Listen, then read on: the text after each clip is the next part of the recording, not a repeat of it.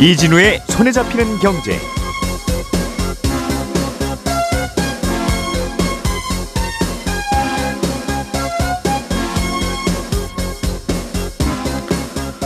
안녕하십니까 이진우입니다. 국민연금의 개혁 방안을 논의 중이던 국회가 논의를 다시 원점으로 돌리기로 했습니다. 그동안 논의의 초점은 얼마나 더 내고 노후에 얼마나 더 받을지 이 부분이었는데 이 얘기를 나중으로 미루기로 했습니다. 국회가 가장 합의가 어려운 문제를 뒤로 미루자고 하면서 연금 개혁 논의가 또 좌초되는 게 아니냐 하는 우려도 함께 나옵니다.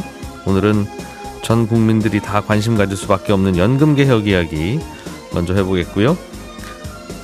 정부의 대출 규제 중에 대표적인 게 DSR 규제입니다. 내가 매달 버는 소득 가운데 일정 비율 이상의 돈을 대출 원리금으로 사용해서는 안 된다는 규제인데 이 DSR 규제를 우회할 수 있는 허점들이 좀 있어서 정부가 이걸 막아보겠다는 거군요. 어, 그러니까 어떤 허점들이 있고 어떻게 막겠다는 건지 살펴보겠습니다. 지난 1월에 가계대출 잔액이 좀 줄었습니다. 은행의 예금 잔액도 줄었고요. 요즘 시중 자금은 어디로 이동 중인지 이 얘기도 간단히 들어보죠. 2월 10일 금요일 손에 잡히는 경제 바로 시작합니다. 우리가 알던 사실 그 너머를 날카롭게 들여다봅니다. 평일 아침 7시 5분 김종배의 시선 집중.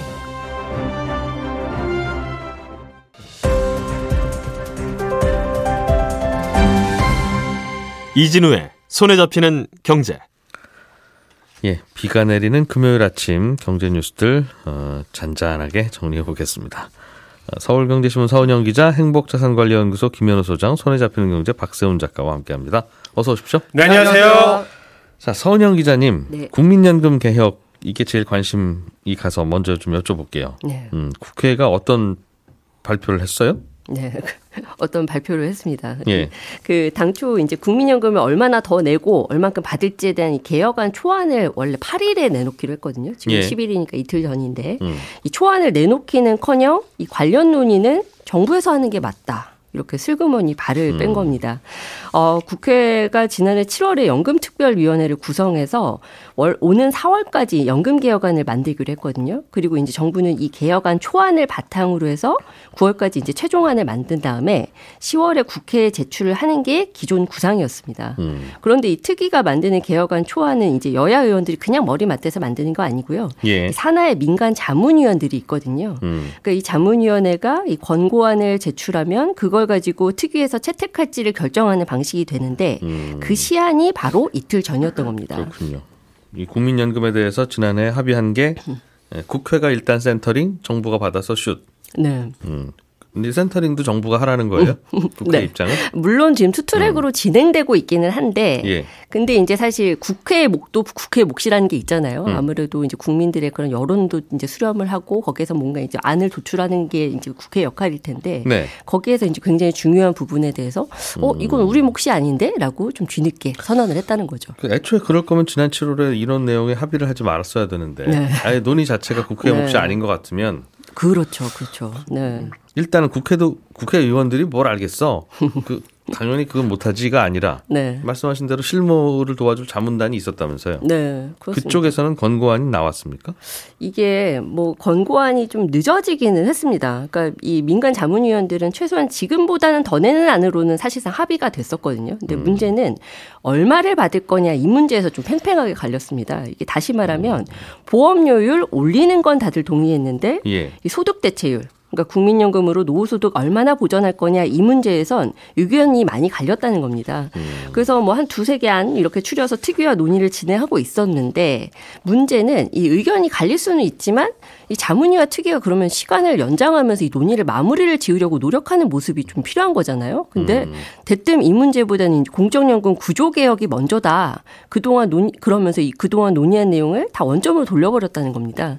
그쪽에요. 네. 그러니까 이 구- 공적연금 구조 개혁이라 국민 연금이라는 게 이제 뭐 공적 연금 여러 가지가 있잖아요. 그러니까 뭐 이제 그런 공무원 연금, 사뭐 아, 뭐 국민연금보다 네, 음. 이런 여러 가지 이제 공적 연금 체계가 있는데 이 체계들을 같이 조정하는 안에서 국민연금 틀을 같이 바꿔야지 이 국민연금만 뚝 떼놓고 이제 바꿀 수는 없다 없다는 겁니다. 그러니까 그 얘기가 뭐 원론적으로는 다들 맞 다는 건 알고 있죠. 어, 예. 그래 뭐 같이 해야지. 근데 이게 국민연금 보험료율 인상 문제랑 소득 대체율 조정 문제는 그러면 별로 안 중요하냐? 그렇지 않잖아요. 이 국민연금 개혁의 출발이고 핵심인 게 분명합니다. 그런데 아예 처음부터 이 논의는 우리 몫이 아니라고 했으면 모르겠는데 말씀하신 대로. 예. 근데 특위가 생긴 지 벌써 반년이 지났고 음. 자문위가 3개월 동안 실컷 이거 가지고 치열하게 논의를 했더니 생각해 보니 우리가 네. 할 일이 아닌 것 같다. 네. 초안 작성할 시기가 됐을 때 갑자기 발을 빼니까 이게 진정성에 의심이 가는 거죠. 그래서 내년 총선 앞두고 표의식해서 민감한 논의는 이 정부 몫을 떠넘기려는 거 아니냐 이런 해석이 나오는 겁니다. 물론 어려운 결정이죠. 어려운 결정이니까 음. 지난 지난 수, 수 여러 번의 그렇죠. 정부에서 다 네네. 못했던 거 아니겠습니까? 네. 근데 아마 그럼 지난 7월에 결정할 때는 어려운 문제인지조차도 잘 모르고 덥석 시작했다는 걸로밖에 안 들리는데. 근데 이게 이제 해야 된다는 거는 모두들 알고 있는 얘기죠. 근데 음. 이게 막상 여론이 어떻게 흘러가는지를 보니까 아 뜨거 손 떼야겠다 약간 이렇게 간 게 아닐까라는 생각이 들어요. 이게 왜 음. 그러냐면 지난달 말부터 이 자문위에서 논의한 내용이 언론에 꽤 많이 흘러나왔습니다. 예. 그 중에서 이제 현재 9%잖아요 보험료율이 이제 회사가 4.5 내고 그렇죠. 근로자가 4.5 근로자 4.5% 되고 근데 이거를 9%에서 15%까지 순차적으로 올리는 안에는 자문위 안에서 모두가 합의했다 이런 이야기가 나오기 시작했습니다. 음. 근데 딱 이 얘기 들으니까 어 그러면 어쨌든 내가 부담하는 거 4.5에서 7.5 더 내야 되는 거네. 그러니까 음. 젊은 층들이 여론이 상당히 안 좋았던 거죠. 어, 요즘 20, 30대한테 국민연금 이야기 꺼내면요. 대부분은 아, 그냥 안 내고 안 받을래. 이런 얘기들 많이 하거든요. 이분들 입장에서는 뭐 적절한 선택일 수 있죠. 이분들만 그렇죠? 스스로 생각하면. 네, 그렇죠. 음. 그러니까 이 정부가 5년에 한 번씩 국민연금 재정이 언제쯤 정점을 찍고 언제 고갈되나 뭐 이런 거 계산해서 이제 발표를 하는데 예. 지난달 말에 이제 최신판이 나왔거든요. 근데 이때 보니까 5년 전에 발표한 것보다 2년이나 앞당겨져서 2055년이면 기금 모두 소진된다 이런 결론이 나왔습니다. 2055년이면요. 1990년생 출생 이 출생자가 65세가 되는 시점입니다. 음. 그럼 20, 30대 입장에서는 어 내가 버는 월급에서 그렇게 많이 떼가면서 정작 내가 연금 받을 때는 못 받거나 낸 것만큼도 못 받는 거 아니야? 그런데 내가 왜 부담해야 돼? 이런 생각을 하게 되는 거죠. 음.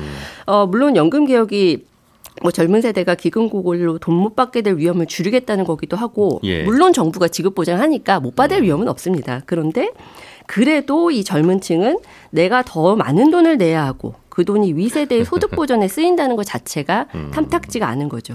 이게 한 10여 년 전만 해도 음. 방금 말씀하셨던 정부가 법으로 다 보장하긴 하는 겁니다. 네. 유럽, 도다 그렇게 해요. 네네. 네. 그러니 못 받을 염려는 없어요가 정설이었는데 음. 요즘 유럽에서 아, 네. 정부가 말 바꾸고 그거 개혁한다고 지금 시위 벌어지고 네네. 네. 그 진압하고 그러고 있잖아요. 그렇죠. 그러니까 다 믿음이 안 가는 그러니까 상황인 이제 거죠. 그것도 네. 아, 야, 몰, 당신들이 몰라서 그렇지 유럽에서는 먼저 시작했는데 음. 아 뭐 유럽식 가고 있습니다라고 네. 하는 게 이제 설득력이 떨어지니까 그렇습니다. 당연히 이건 뭐지 하는 생각이 또 드는 거죠. 네. 음. 그래서 이 정치권도 이게 화들짝 놀란 게 마치 국회가 국민연금 요율 15%로 올리려고 한다. 이렇게 연금개혁 논의 자체가 요율 인상 문제로 너무 집중이 돼버린 거예요. 음. 그러니까 이제 부담을 느끼고 또 내년 총선이 있지 않습니까? 그러니까 아 이거 도움 안 되겠는데 이런 생각이 아마 들었을 것 같아요. 그래서 지금 마크롱 대통령 주도로 말씀하신 대로 연금개혁 드라이브 걸고 있는 프랑스만 해도 예. 연금 수급 연령 늦추고 100% 연금 수령하기 위한 근속연수 기준도 올리겠다 이렇게 음. 하니까 지금 청년층이 뭐 들불처럼 일어났잖아요. 막 거리 시위하고 반대 여론도 상당히 뜨거운데 정부든 국회든 상당히 이 논의를 좀 하고 음. 자, 내 스스로는 하고 싶지 않다라는 판단이 좀 서고 있는 분위기긴 한것 그렇죠. 같습니다. 정부가 들어설 때마다 한다고 얘기는 했는데 이래, 네. 이것 때문에 못 하는 거죠. 네, 맞습니다. 진짜 결국에는 뭔가, 뭔가 하려면 네. 여론의 반발. 그렇죠. 여론의 네. 반발은 당연히 그 정부에 대한 지지율 하락으로 이어질 테니까. 그렇죠. 사실 그렇죠. 네. 앞으로 어떤 정부가 하든 그 음. 정부가 잘못해서 국민연금이 이렇게 된 게 아닌데. 그렇죠. 네. 음. 이게 윤석열 정부가 연금 개혁을 지금 3대 핵심 국정 과제로 내세우고 있잖아요. 근데 지금 국민연금 2007년 2차 개혁을 끝으로 해서 15년간 한 번도 뜯어고치지 못한 상태입니다. 그러니까 음. 국민연금 도입된 게 1988년인데 2차라는 건 두 번 고쳤다는 거죠. 그러니까 30년 예. 넘는 기간 동안 겨우 두 번 개혁했다는 건 얼마나 개혁이 어렵길래 결국 두 번밖에 못 고쳤냐 이런 얘기가 나올 수가 없습니다. 그러니까 음. 국민연금 도입 당시부터 조금 내고 덜 받게 설계가 돼서 태생적으로 좀 기금 고갈 문제를 안고 있었습니다. 예. 그래서 이제 사실 계속해서 좀 개혁이 필요한 상황인데 당시에도 소득 대체율이 무려 70%로 굉장히 높은 수준이었거든요. 근데 음. 그걸 그나마 이제 김대중 정부 때 60%로 낮추고 근데 이때도 보험료율을 못 건드렸습니다. 당장 지금부터 더 내자 하는 건 반발이 심하니까. 네. 그리고 예. 노무현 정부 때가 끝으로 이제 2차 개혁이었는데 그때도 소득 대체율을 순차적으로 낮춰서 뭐 이제 지금까지 42% 48% 수준까지 낮춰주긴 했습니다만 음. 이때도 보험료율은 못 건드렸거든요. 예. 그러니까 그리고 이후 정부에서는 뭐 하겠다고 했지만 결국엔 연금 개혁이 이루어지지 않았고요. 음. 아, 지금 이 저출산 고령화 속도가 우리 예상을 뛰어넘을 정도로 지금 계속 빠르잖아요. 근데 이 영향으로 지금 기금 고갈 시기도 계속 앞당겨지는 거고 지금 연금 개혁하지 않으면 이 5년 후에는 음. 또한 번 고갈 시기 앞당겨졌다 이런 성적표를 받아들일 가능성이 좀 높습니다. 예. 어, 결국 이 연금 개혁 성공의 열쇠는 앞서도 살펴봤듯이 기금을 채워 넣는 역할을 담당하는 젊은 세대를 좀 설득하는 걸 텐데 네. 이 보험료율을 올려야 한다는 게 피할 수 없는 그리고 또 정해진 결론이라면 음. 결국 정부도 국회도 좀 서로 공을 떠넘길 게 아니라 이 아래 세대를 좀 설득할 만한 방안이 좀 그것부터 음. 고민하는 게 좀 우선이지 않을까라는 생각이 듭니다. 뭘 설득해도 결국 돈으로 설득해야 되는 문제인데. 그렇죠. 돈이 없, 없는 게 이제 근본적인 돈이 없어서 돈을 문제라서. 내라고 설득해야 되는데 돈을 써야 하는. 아. 그러고 보면 다른 건 모르겠지만 마크롱 대통령이 참 용기가 있긴 해요. 정말 용기 있죠. 음. 네. 자, 박 작가님, 네. 올해 1월에 네. 시중은행의 가계대출 잔액이 줄었답니다. 네. 한달 전보다. 네. 무려 8, 8조, 8조 원. 이나 그렇습니다. 음. 은행권에서 4조 6천억 원 줄었고요. 은행 외에 다른 금융기관에서 한 3조 4천억 원 줄었습니다. 예. 대출을 받아가는 금액보다 대출을 갚는 금액이 더 많았다. 이런 의미가 되는데 음. 대체로 원래 1월에는요 비정기 급여 있잖아요 사회금 네. 같은 거 예. 이런 게 좀 나오기 때문에 그걸로 대출을 좀 갚거든요. 음. 그래서 보통 1월엔 가계대출 증가폭이 좀 줄게 되는데 올해 1월에는 가계대출 감소폭이 예상을 훨씬 더 뛰어넘었어요. 잔액이 전월 대비 8조 원이나 준 게 20년 전에 한 가계대출 통계 작성한 이후로는 처음 있는 일이거든요. 그러니까 집에 있는 여윳돈 혹은 뭐든 달달 긁어서 다 은행에다 갚고 있다는 거죠. 그렇습니다. 음. 그래서 금리가 높아지기도 했고요. 뭐또 대출 규제도 여전히 하고 있으니까 대출은 좀 덜 나갔을 거고 음. 부동산 경기도 부진하니까 신규로 대출이 많이 안 나가서 그런 걸 텐데 예. 어제 은행 쪽을 좀 알아보니까요. 여전히 집단 대출 수요는 남아 있고 이제 곧 이사철이라서 전세 자금 대출이 다시 늘 수 있기 때문에 이게 추세적으로 감소하는 건지는 더 음. 지켜봐야 될 것 같다 이런 얘기를 하더라고요. 근데 어제 나온 통계 중에 또 하나 눈에 띄는 게 뭐냐면 전체 예. 금융권에서 주택담보대출이 전월 대비 한 6천억 원 정도 줄었다라는 건데 음. 주택담보대출이 준 것도 통계 작성 이후에 처음 있는 그런 일입니다. 그러니까 사실은 자본주의 세상이 이렇게 대출이 늘어나면서 시중에 돈이 더 추가로 공급되고 그러면서 그 돈이 돌고 돌면서 이게 돌아가는 시스템이라 그렇죠. 뭐 웬만하면 대출 잔액이 줄어들지는 않는데 그게 결국 통화량 아닙니까? 그렇습니다. 정, 정말 이례적인 일이 벌어진 그런 일이 벌어진 거죠. 음. 시중에 돈이 줄을다 보니까 당연히 은행 예금 잔액도 줄고 예금 아닌 다른 통장들에 들어있는 돈도 줄었겠네요. 그렇습니다. 음. 은행 수십 칠금씩 예금하고 정기 예금 잔액이요 전월 대비 한 60조 8천억 원 정도 줄었어요. 예. 특히 수시 입출금식 예금에서 59조 원 정도가 줄었는데 요것도 통계 작성 이후에 최대폭 예. 음. 최대 폭 많이 줄은 겁니다. 감소. 예. 네. 통계 작성 이후에 처음 보는 숫자들이 오늘 등장을 좀 많이 하는데. 여기 12월에 일시적으로 들어왔던 법인 자금이 빠져나갔고요. 또 장사하시는 분들이 부가가치세를 납부한 것도 있고요. 은행 예금 이자도 내려간 영향이다. 이렇게 한국은행이 얘기를 하던데 다만 뭐 이제 CD나 뭐 RP, 여음 요런 게 좀 13조 원 정도 넘게 들어와 가지고 뭐 더하고 빼고 하면 총 45원 정도가 줄어든 겁니다. 45조 원이. 네, 45조 원 정도가. 예. 반면에 자산운용사들의 1월 수신 잔액은 아주 많이 늘었거든요. 1월 한 달간 51조 원 넘게 늘었는데 특히 MMF에 39조 원이 들어갔고요. 음. 주식형 펀드에도 한 4조 원 정도가 들어갔습니다. 기타 펀드에 한 9조 원 정도 들어갔고요. 정리하면 최근에 은행 예금은 줄고 대신에 펀드 투자하는 쪽으로 시중 자금이 좀 움직이고 있다라는 음. 겁니다. 그렇군요. 그러니까 예금에서는 더 많이 빠져나가고 전체적으로는 네. 예금이 줄었을 텐데 네. 네. 대출 잔액도 줄었으니까.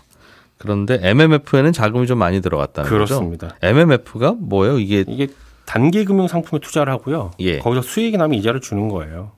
이제 수시로 넣었다 뺐다 할수 네. 있는 건데 은행 보통 예금보다 이자를 많이 주는 많이 줍니다. 최근에 좀 좋아가지고 4% 조금 넘게 주는데 예. 요즘에 은행 예금 금리도 좀 떨어지고 주식은 주식은 좀 비지부진하고 채권 수익률도 좀 떨어지고 하다 보니까 예. 상대적으로 이자를 좀 많이 주는 MMF로 돈이 몰리고 있다 이렇게 해석을 하는데요. 그러면 다른 거는 음. 이자들이 다 떨어지는데 MMF의 수익률은 왜 좋으냐? 네. 그 이유는 김현우 소장님이 설명을 해주실 겁니다. 네. 소장님.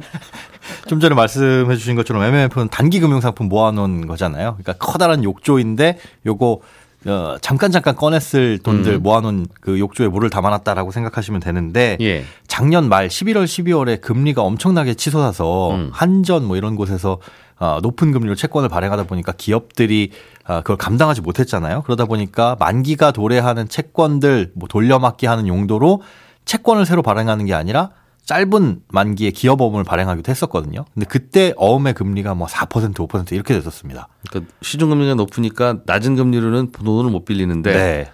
이렇게 높은 금리로 내가 3년씩 5년씩 빌리기는 너무 억울하다. 그렇죠. 그러니까 3개월씩 6개월씩 이렇게 빌리기 시작했다는 거죠. 작년 네. 말쯤에. 작년 말에 그렇게 해서 발행한 기업 어음들이 모여 있는 게 MMF인데 예. 거기 아직까지도 남아 있는 거죠. 만기가 살짝 살짝. 아. 그래서 그것들을 모아놓은 MF의 수익률이 지금 한 4%가 넘으니까 음. 상대적으로 요즘에 파킹 통장 금리도 많이 떨어졌거든요. 아하. 내가 돈을 어디에 투자하기는 좀 불안하고 잠깐 넣어놓고 싶은데 음. 파킹 통장 은행 수십 출금 통장 이런 거 금리는 많이 떨어지니까 어디 뭐 좋은 게 뭐가 있을까 그래서 이제 MMF로 돌리는데 음. 어차피 요것도 한 한두 달 정도 가면은 음. MMF 수익률 좀 떨어질 것으로 보입니다. 그나마 거기가 온기가 좀 남아 있다는 거죠? 네, 그렇습니다. 음. 그쪽으로 돈 좀 그래서 모이는군요. 네. 음. 자, 김현우 소장님. 네. 그 DSR 규제라고 하는 게 요즘 네. 이 규제 때문에 정부가 대출 규제 아무리 풀어도 소용없다. 그렇죠. 1번 문이 안 열리는데 3번 문, 4번 문 열어봐야 무슨 의미가 있습니까? 맞습니다. 하는 그런 얘기인데 이걸 또 우회하는 꼼수가 많은 모양이에요. 네. 그 우회하는 꼼수가 그 대출을 받으려는 사람들이 이 꼼수를 부리는 게 아니라 은행들이 좀 꼼수를 부리는 부분들이 있어요. 그러니까 음. 그러니까 사실 DSR 규제는 소득 대비 1년 동안 얼마의 원금과 이자를 갚느냐 이게 중요한 건데 그래서 핵심이 소득이 얼마인지가 중요한 거잖아요. 예. 그래서 이 소득이 높으면 대출을 많이 받을 수 있는 건데 문제는 이 비대면 대출 시에는 소득을 평가하는 방식이 은행마다 조금 다를 수 있다라는 겁니다. 그러니까 원래 소득이라는 걸 따질 때는 네. 국세청에 신고되는 증빙 소득이라는 걸 기준으로 하게끔 되어 있어요. 이게 예. 원칙입니다. 예. 그런데 은행에 직접 방문해 가지고 대출을 받는 형식이 아니라 우리가 스마트폰이나 뭐 PC를 통해서 대출을 받는 비대면 대출 같은 경우에는 음. 그런 증빙 소득 외에도 다른 다양한 방법으로 소득을 추정해서 산출하는 인정소득 이것만 보고 대출을 해주는 것도 허용을 하고 있어요. 예를 들면 인정소득이라는 게 뭐죠? 인정소득이라는 거는 뭐 건강보험료를 낸 이력이라든지 아니면 신용카드를 사용한 이력. 그러니까 어 이분이 국세청에 신고된 소득은 연간 2,500만 원인데 음. 그러면 한 달에 한 200만 원 정도 버는 걸로 계산이 되죠. 네. 근데 신용카드를 긁은 거 보니까 한 달에 500만 원씩 써. 근데 연체가 없어. 음. 그러면 어디선가 돈을 더 벌 수도 있겠네? 라고 생각을 하고 그것도 감안을 해서 포함을 할 수가 있다는 거죠. 미분 소득은 신용카드 사용액이 예를 들어 주신 건 연 6천인데 네. 소득을 6천으로 봅니까 아니면 그렇지는 않습니다. 약간 감안을 해주는 건 은행마다 조금 차이가 있는데 아니 제 생각엔 신용카드를 6천 쓰셨으면 네. 소득은 최소한 8, 9천일 수 있는 건데요. 그럴 수도 있는데 이게 가족 카드 가족들이 그분의 음. 명의로 신용카드를 발급받아서 몰아서 사용할 수도 있는 뭐 거잖아요. 그럴 수도 있고요. 네. 예. 그래서 그런 것 때문에 100% 인정을 해주기는 좀 어렵습니다. 음. 어쨌든지 간에 이렇게 인정소득이라는 건 다양한 방식으로 소득을 추정하는 방식인데 요것 때문에 소득을 평가하는 방법이 조금씩 달라지게 되고 그래서 은행마다 그것 때문에 소득이 좀 부풀려져서 평가가 될 수도 있다라는 음. 겁니다. 그래요? 건보료는 소득의 일정액만 떼는데 그걸로도 또 소득이 부풀려질 수 있습니까? 네, 여기에 좀 허점이 있는데요. 예. 건강보험료를 납부한 이력을 통해서 소득을 평가를 할때 음. 1년 동안 건보료 얼마 내셨어요 해가지고 이걸 평균 내서 평가하면 문제가 없습니다. 네. 그런데 건강보험료를 많이 낸 특정 시점, 특정 월이 포함되게 되면 이게 소득이 실제보다 부풀려질 수 있는데 직장인들의 경우에는 건강보험료 연말정산이라는 걸 4월에 하게 돼요. 이게 복잡하지만 간단하게 설명을 드리면 네. 건보료는 소득의 일정 비율을 납부하게 되죠. 그러니까 소득 곱하기 뭐 예를 들어서 한 9% 정도, 8% 음. 정도 이렇게 납부하게 되는데 아, 이걸 이제 회사에서 월급을 주기 전에 떼서 100만 원 버시는 분은 뭐 한 8만 원 정도 떼 가지고 미리 나라에 냅니다. 음흠. 그런데 직장에서는 사실상 올 한 해 동안 이 근로자가 얼마의 소득을 받아갈지는 정확하게 알 수가 없어요. 연말에 보너스 나올 수도 있으니까. 그렇죠. 예. 그리고 이분이 뭐 주말에 추가 근무를 하거나 이러면 수당도 음, 더 줘야 되고 그렇기 예. 때문에 알 수가 예. 없어서 일단은 작년의 소득을 기준으로 건강보험료를 매달 월급을 줄 때 뗍니다. 네. 그리고 나서 한 해가 지나가고 나면 음. 아, 얼마의 소득이 있는지 확정이 됐을 때 그때 다시 건강보험료를 정산하게 되는데 이게 음. 건강보험료 연말 정산이고 이걸 4월에 하게 돼 있어요. 근데 대부분 근로자들이 한 직장을 쭉 다니면 작년보다는 올해 소득이 늘어나잖아요. 음흠. 그렇죠. 그러다 보니까 건강보험료를 더 내게 되고 4월에 건보료를 많이 떼서 많은 직장인 분들이 월급을 보면 4월에 어 건강보험료 이렇게 많이 나왔어? 음. 그럴 수가 있는데 그게 4월에 월급이 많아서 건보료가 많아진 게 아니라 그렇죠. 지난 1년 동안 연봉을 보수적으로 예상하고 뛰었던 것보다 크봐 김 대리 야근 수당 많이 받아간다니까 네. 하면서 그걸 정산한 맞습니다 거라는 거죠. 예, 재작년에 비해서 작년 소득이 늘어났기 때문에 음. 그 차액을 4월에 정산하게 되는데 아. 이 4월이 포함이 되게 되면 건강보험료로 이분의 소득을 평가를 할때 예.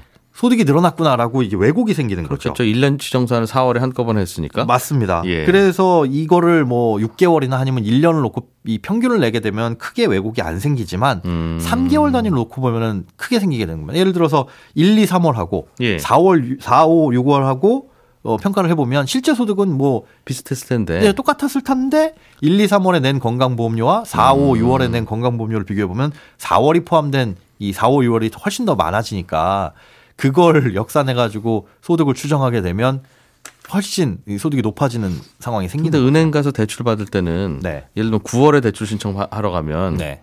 최근 건보료 내신 거 가져오세요 하니까 기껏해야 6, 7, 8, 6, 7, 8이지. 그렇습니다. 혹시 4월 달 거 드리면 안 될까요? 그럴, 그럴 수는 없지 네, 않겠어요? 그거는 사실 어쩔 수 없어요. 예. 그래서 이게 4월이 끼냐 안 끼냐에 따라서 조금 달라질 수가 있는데 음. 문제는 은행들이 좀 보수적으로 대출을 해줄 때는 예. 3개월치가 아니라 아 직전 6개월치 가지고 오세요. 음. 아니면은 아, 건강보험료는 저희가 좀 그러니까 다른 거 가지고 오세요라고 하는데 이걸 그렇죠. 좀 대출을 많이 해주려면 4월인 낀달 가가지고 선생님 괜찮으시면 6월에 오세요. 저희가 그때는 4월 거 띄워달라고 할 테니까요. 네. 이런 얘기가 왔다 갔다 한다는 그렇죠. 거예요. 그렇죠. 그렇게 소곤소곤 말씀하시지 않을 텐데 최근 3개월치만 갖고 오세요. 그럼 소득 좀 높게 잡을 수 있습니다. 라고 할 수도 있다라는 겁니다. 그런 게 있군요 또. 네. 음.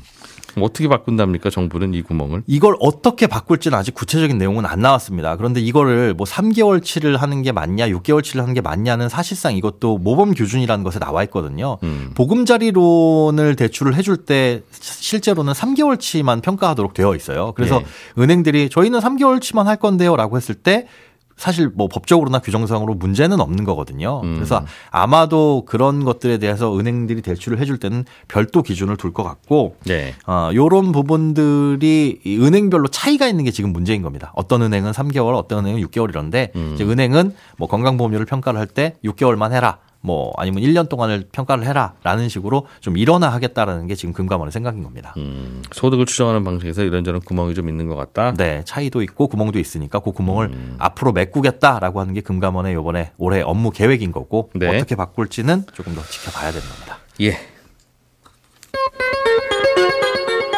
예, 오늘도 김현우 소장, 박사훈 작가 그리고 서울경제신문의 서은영 기자 이렇게 세 분과 함께했습니다. 저는 내일 아침 아, 다음 주 월요일 8시 30분에 뵈야 되겠네요. 이진우였습니다. 고맙습니다.